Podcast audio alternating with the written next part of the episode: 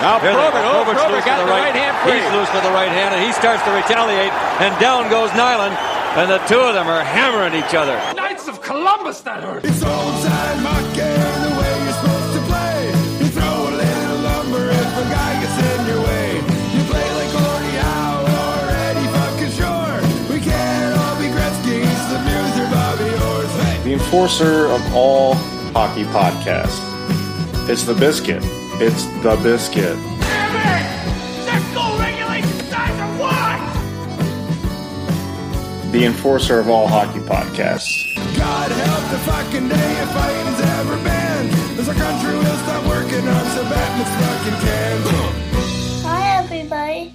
It's the Biscuit Podcast. Hey, you wanna go? Yeah, okay. Good luck, good. Good luck to you too, buddy. Hello, Biscuit Babies, new and old.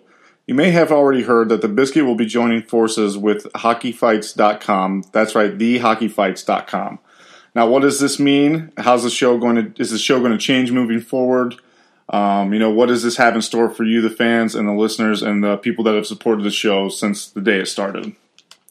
First off, the show is absolutely fucking not going to change at all. Um, a big part of collaborating with hockeyfights.com is that they love the way that the biscuit is now. They just wanted to be a part of it, and I'm happy to be a part of them as well. now, so the show will remain the same. Um, and for all the new listeners, it's not strictly fighters that I have on all the time.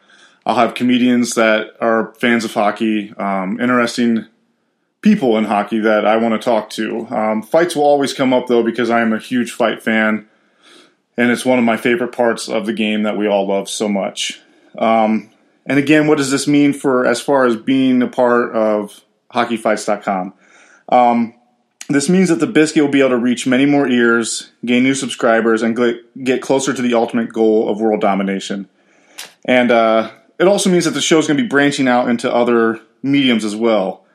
Um, something I have I have big plans to do is to get a visual part um, to the biscuit, so you can not only listen to me slam Labatts, but you can see me slam Labatts.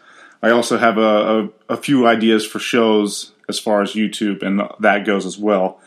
So keep keep your eyes and ears open for new stuff coming from the biscuit besides just the podcast. Um, will I be losing any of the sponsors? No. Hairless Ape Conspiracies, the great T-shirt, veteran owned, veteran operated company will be coming over too. Uh, Lucid Float Spas and ParkersPlatoon.org. All everything stays the same, guys.